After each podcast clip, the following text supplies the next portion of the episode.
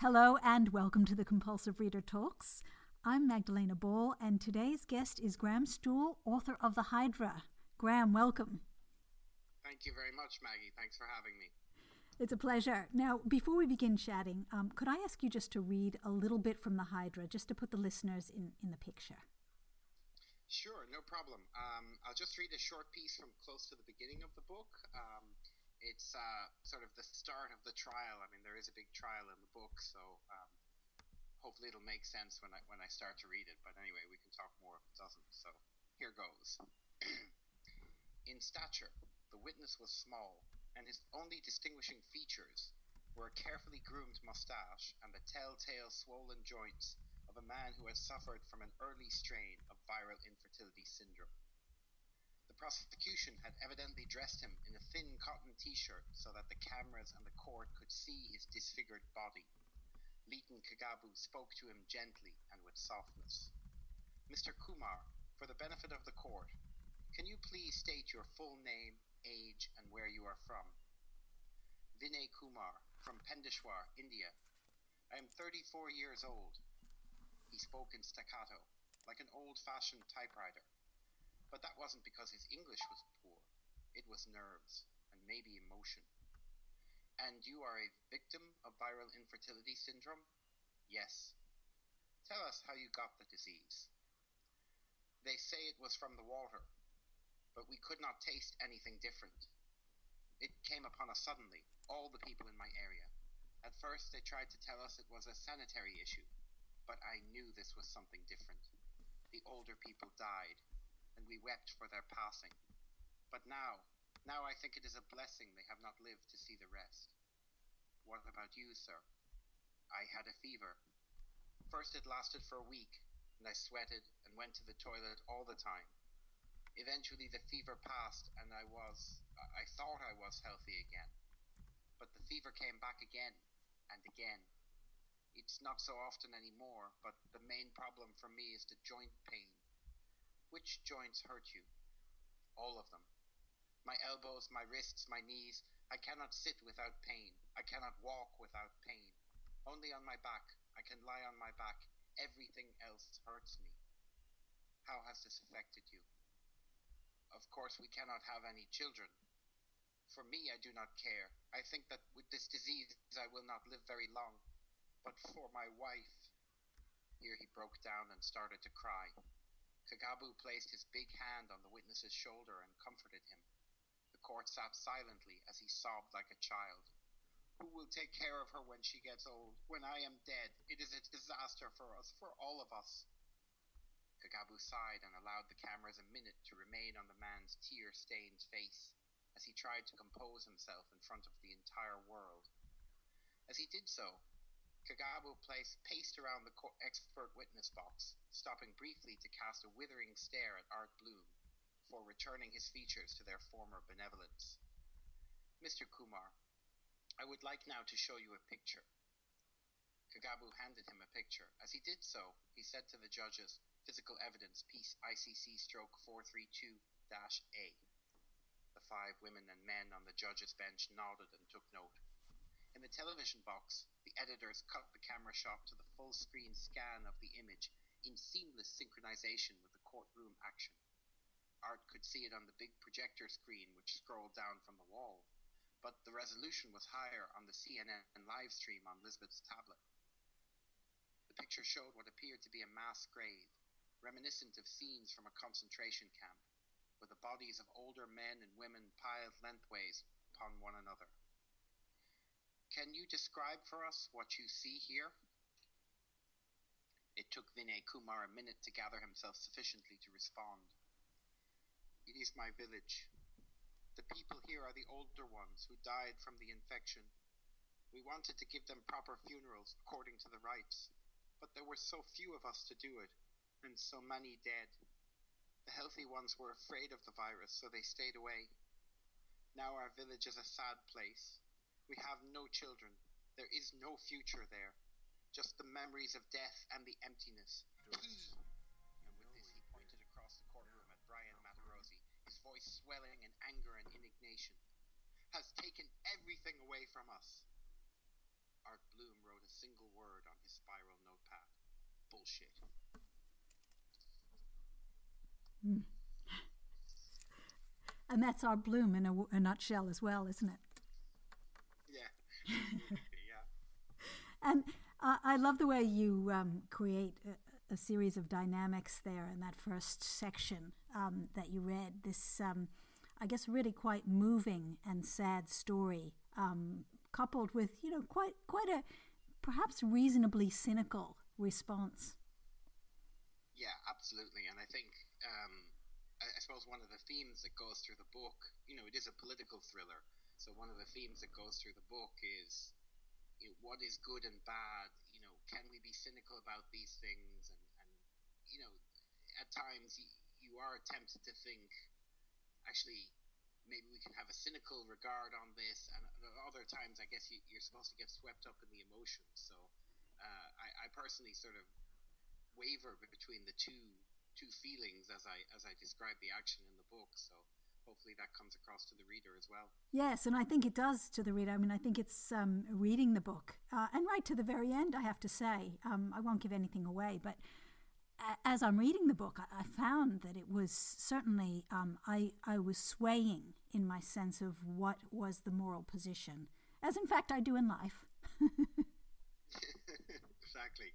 Yeah, no, I feel feel the same. I mean, I, I, I suppose I, I came to the entire issue of, you know, is there even an overpopulation problem?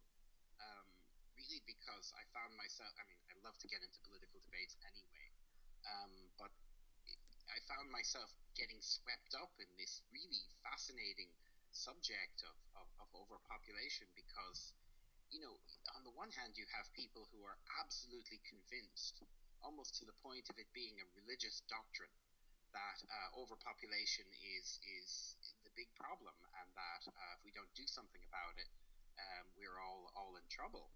Eh, but equally, on the other hand, you have people who just as vehemently um, will totally nix that idea and say, no, there is no overpopulation. We can easily support 10, 12 billion people on the planet.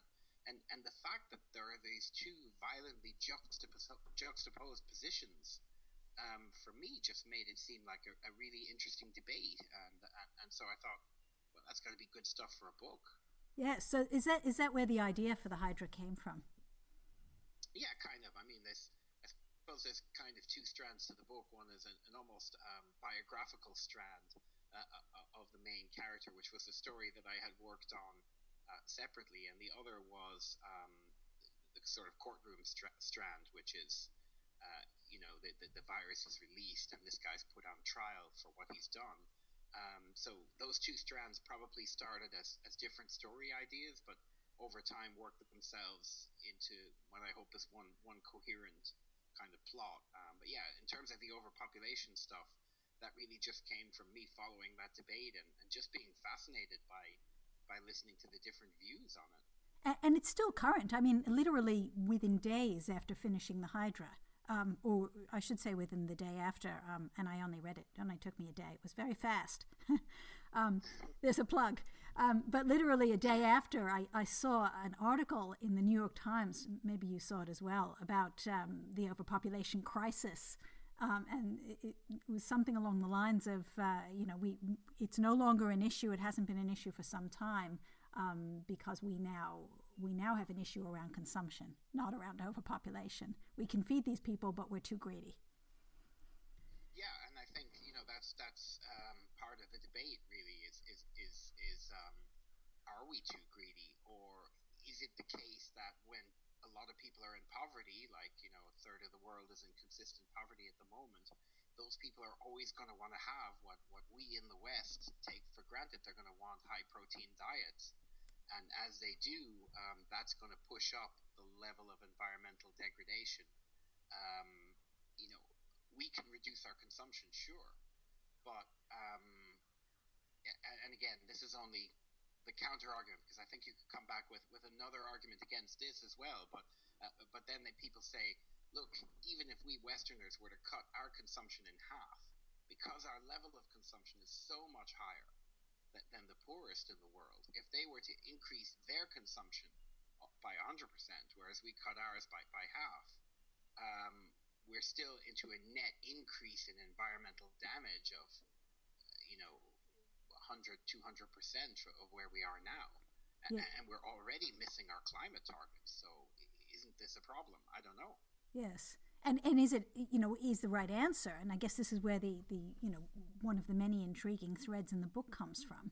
Um, is the right answer to you know to take a governmental or or take a personal um, sort of uh, paternalistic uh, decision that you know well the, the solution is this you know we can we can stop you from having children for example that's one one solution yeah, yeah I mean I, I think I should go on the record now and saying I'm not an advocate of a mad scientist creating an infertility no. but uh, but that's just a sort of uh, a, a, by way of getting the debate going. Um, of course I don't know. I mean I think um, you know there's there's scope for more personal responsibility. There's scope for um, better government policies that can nudge people in the right way. And and I think there's scope for us to sort of look at our, our consumption patterns a little bit harder and say, well, hold on a second, do I really need to have you know 15 portions of meat a week? Yeah. Could I, you know, I don't have to become vegetarian, but maybe I could reduce my meat to, um, you know, eight portions a week or, or even five, and, and I'd still be perfectly healthy. Um, which I guess is, is maybe what you were you were saying before about the, the New York Times article. I don't know, but uh, yes, maybe it's going to be a combination of small solutions that gets us there yeah. which is, is less less dramatic for a book, obviously, but you know, in real life, uh, it's probably better. Yes. Well, I mean, again, I, I love all the different threads in the book, and, and, not that I'm a geneticist myself, but the science certainly comes across as, as very credible. Um, did you do a lot of research in, in bioengineering? Was it something you have an interest in? Yeah, it's it's not really something I had any knowledge in, but I knew that if I wanted to give the, the book anything like an authentic voice, I would have to read my way in And yeah, I literally just started with Wikipedia pages, and then I read a lot of biographical accounts of scientists because I found that that was a good way to, if you want to write like a scientist and talk like a scientist, you should re- read what scientists have written, and um, just to get a little bit of that feeling of the voice. I mean, I'm sure real, you know, virologist would, would go through it and find holes in the plot, but um, it is based on, on my best reading of, of, the science as good as I could. And I'd say, you know, I, I, have been at this novel for eight years, and maybe the first few years were an awful lot of that kind of background research went into it. So, yeah. Yeah, and I, I often thought as I was reading it that it reminded me a bit of Margaret Atwood's Oryx and Crake. Have, have you read that? I haven't, but Margaret Atwood is that's high praise indeed. Yeah, you should have a read of it. I think you might like it. There yeah. is there are some parallels. Okay, great. I'll, I'll yeah. check that out. Yeah. So, uh, the life of a scientist. Um, Brian Matarossi is a he's a bit of an anti-hero, isn't he? And and I think he did quite well. You did quite well, I think, with both Brian Matarossi and, and Art Bloom. You know, in all of the characters, really resisting making them too sentimental.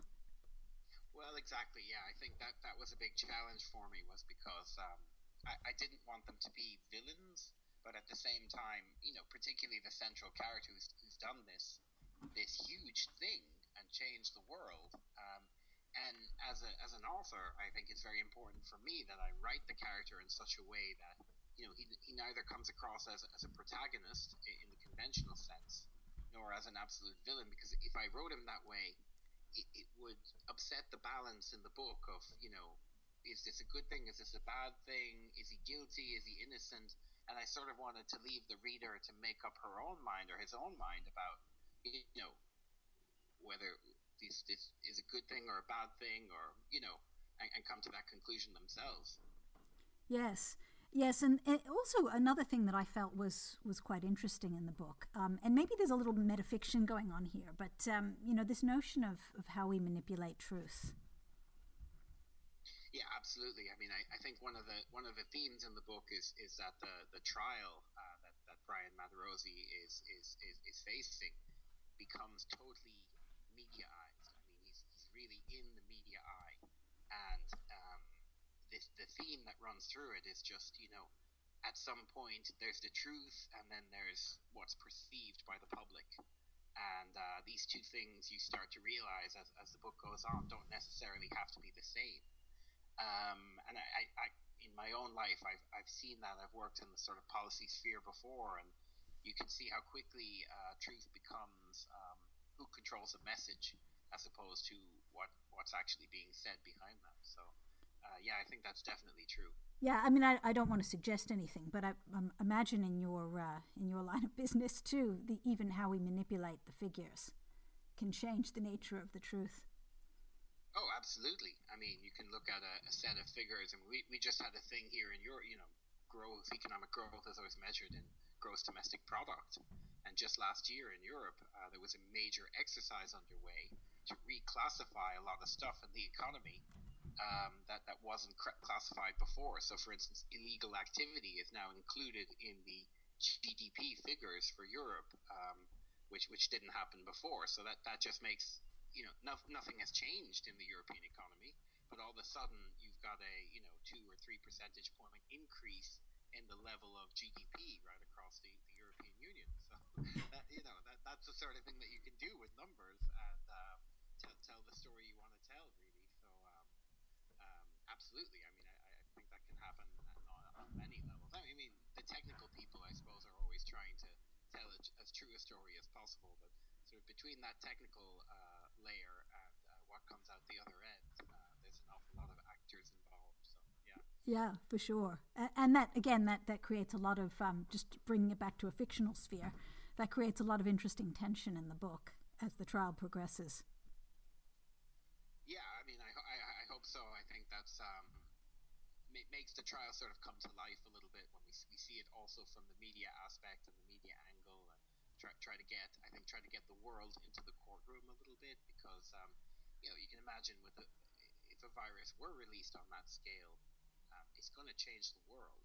So the media attention there is going to be enormous, and um, you know it's a challenge I suppose as a writer to try to convey that and, and make that excitement palpable to the reader. Yes, and Rossi does some pretty cool things too. I mean, you know, he cures cancer, for example. Exactly. I mean, and that was all about setting him up as you know, is he a villain? Is he a hero? Is he is he a complicated guy in between? Um, exactly. I mean, he's he's he's a, he's a genius. That, that that much is sure. And uh, you know, he, he he has had a tough life. So you know, while what he's done is extreme, I think you know the sort of biographical account of him very much, and I, I don't want to give too much away, but it very much sets him up as, a, as an interesting guy, and you can kind of say, wow I mean, look what he's accomplished and where he's come from, and, and, and how driven he is, and, and, and I think we all like, do sort of, or at least I sort of respect people like that in a way. So um, yeah, and as you say, the the biological cures that he comes up with uh, in his early career are, are, are truly uh, good deeds that he's done as well. So um, so yeah, I, I think that's true. Yes. Uh, do you feel a little bit uh, uh sort of uh, bereft, having left him after eight years, or, or is it a relief? It's, it's a relief. I mean, to be honest with you, I, I, I, this book is, you know, I just think writing is, is, is a difficult process. So, you know, getting the first draft done, I remember maybe it was about six years ago or five years ago when I finished the very first draft of this book. And that felt like, oh, wow, mission accomplished. Um, but of course it wasn't. That was just the beginning of the journey. The hardest hardest part of, of writing, I think, certainly for me, but a lot of writers do say this, is is, is editing and going back to something that you really love. When, when I look at the final book as it's published now, and I think back on my first draft, probably some of the things that I thought were the best pieces of writing are no longer in the book at all. Um, because they, they just didn't fit right. And in the editorial process, they, they just needed to be taken out.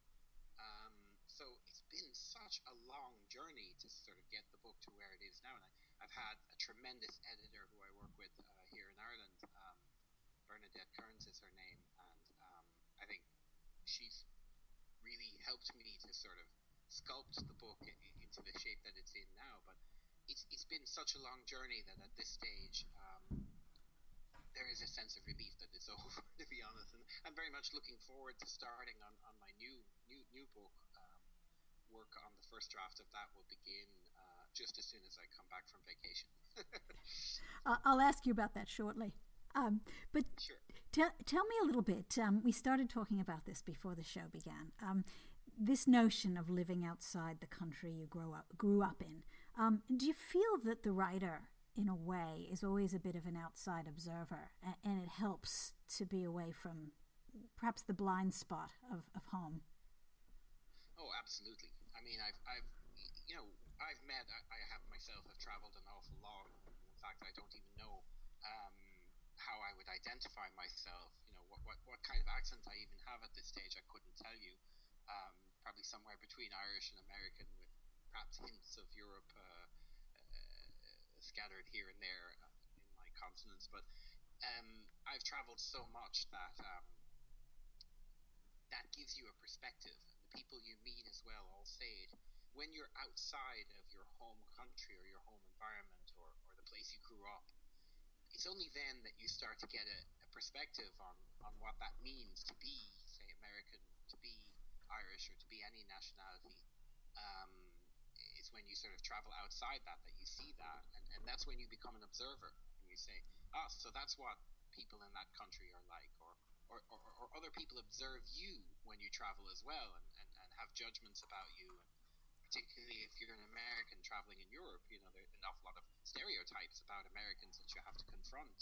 Um, a lot of Europeans think Americans are all ignorant, for instance, and um, that that gives you a perspective on what an American is, and that when you go back to America, then you start to see America differently.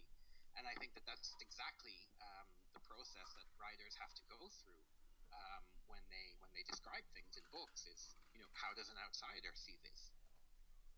Yes, and um, I, I, suppose as well um, the idea of traveling and exploring. Um, do you find because Brian Matarosi too was a bit of an outsider, a bit of an explorer, somebody outside his own country um, that you become kind of nostalgic for home, but home takes on a completely different meaning to a place in, in space? Um, yeah, I, I think so. I mean, I think certainly there are aspects of that Brian Matarosi biography thread that I can relate to personally quite well. Um, that sort of journey across the Atlantic, uh, far as Germany is one that I undertook at a young age as well. But um, you become nostalgic, absolutely. I mean, I think for me personally, when I left the United States, I had had such a difficult sort of childhood that um, there was a sense that actually I just want some distance from this. But, and this is maybe unlike um, the character in the book, you know, with time, I, I sort of came back to that and looked at it again and said, wow, there's some really great things here, and, and I find I do miss this so much. So, um, yeah, I think that that sort of bittersweet nostalgia mixes in um, with your feelings and, and uh, makes you feel, I don't want to say homesick, but definitely gives you uh, a different perspective on the things that you uh, maybe took for granted back when you were younger. Yes, I, I think that's almost something I liked about Brian, this um, his sort of the, the baggage of guilt he carried with him.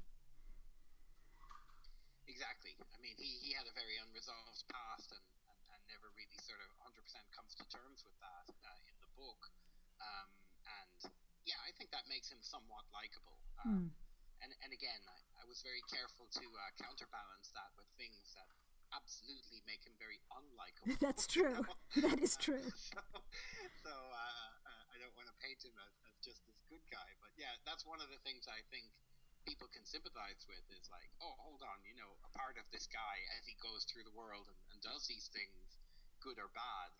He's kind of a lost little boy who um, was kind of taken away from life at a very early age, and you can kind of see how that's left him with these deep insecurities that maybe he's attempted to cover up with, um, you know, with all his work and, and his sort of devotion to his science, um, but has never really kind of come to terms with uh, the emotional side of that. Um, so, yeah, I think that's that's one of his better or more sympathetic traits, shall we say? Yes. So, uh, on your day job as an economist, um, you've you've actually said that the structured way of thinking, which defines the dismal science, has its advantages in the creative sphere as well. Um, talk to me a little bit about the notion of structured thinking and the bisection between your job and your writing. Well, yeah, I think it comes through most strongly in the sort of trial narrative um, in terms of actually setting down the arguments and the, the policy arguments um, for what this overpopulation, you know, issue is and what this infertility virus will have caused. Um, so the overlap really comes in most strongly in terms of actually structuring stuff there. But you know, in my day job, I, I'm an economist and I write a lot of policy documents, um, you know, speeches and, and, and things like that. So you are constantly forced to have a very structured approach to the way you think, um, which is maybe not something that comes naturally to me. I mean, I'm, I'm left-handed, so I, I think of myself as very sort of creatively minded and I like things to just sort of flow a little bit randomly out of you know, which I think is the bi- biography narrative in the book is, is, is much more what comes naturally to me. You know, this sort of flowing story things are happening la di da, whereas the trial narrative um, is much more structured and, and has to be right because it's a trial. Um, but that is very much inspired by my, my career as, as an economist, where um, to, to make those arguments in, in, in such a way. Um, and hopefully that, that reads as authentic. I mean, I'm not a lawyer, but I think a lot of the thinking involved in um, structuring things in a legal argument is, is similar to that which economists do as well. Yes, I felt that. Um, and, and in terms of getting in the mind, um, both for good and bad, perhaps, of Art Bloom and Leighton Kagabu, uh, I, won- I wonder whether um, you weren't, you know, infusing a couple of qualities you might have come across in the day job. Oh, yeah. Yeah. I mean, I've worked with lawyers a lot, so um, I find lawyers a, a fascinating breed, I have to say. So, uh, um, yeah, definitely that sort of way of thinking. Um, you know, I think probably all writers borrow from their life experiences, and you know, all of the characters in my book are, you know, people that I. There are bits about people that I've observed, and, and you know, people who know me very well um, can pick pick things out and say, ah, I know where you got that from. You know, that can be sometimes a little uncomfortable, but uh, it, it's just a tool that writers rely on. So of definitely course. the characters in my in my book, particularly the lawyers, are drawn on some real life experiences that I've had. Yeah. Yeah. Yeah, and I suppose it's uh, it's great to be able to sit in a boring meeting and uh, and notice people's character traits. It's kind of soothing. exactly. Yeah. I, I, am one of those. I, will acknowledge it. I'm one of those. Uh, you know, sort of uh, closet observers who will sit in a meeting and actually just be thinking about how I can use that particular particular person in my next story. Yeah, that's right. The way he's the way he's scratching his arm is fascinating. I think I could do something with that. exactly. Yeah. Exactly. I've been there. Yeah, for sure. I understand. I've been in a few boring meetings myself. Um, so um, we're almost out of time, but uh, the Hydra was independently published. Um, just tell me briefly, why did you decide to go that route, and, and how have you find, found that experience so far?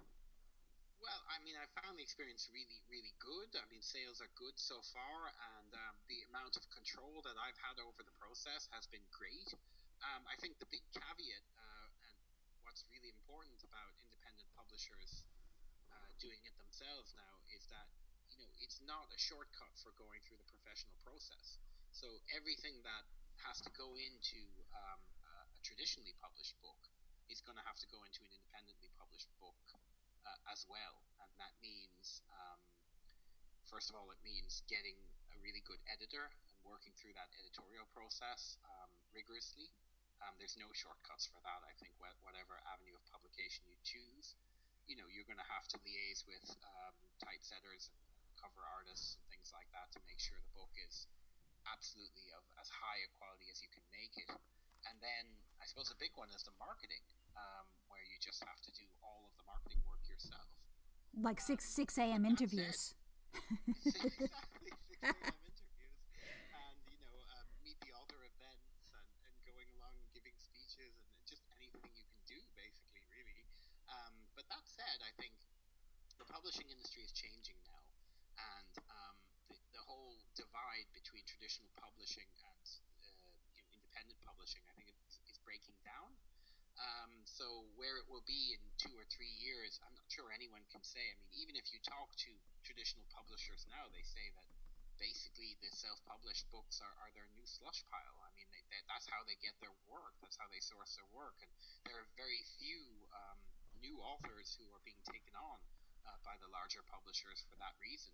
Um, and at the same time, you know, more and more, like my editor, for instance, in the past would have worked with publishing companies, um, but because the industry is changing, is now working more and more with independent publishers. Um, so that shift has been ongoing. And the market share, in particular for ebooks, among independent publishers has increased dramatically since sort of 2012. Um, I think that process is only set to continue.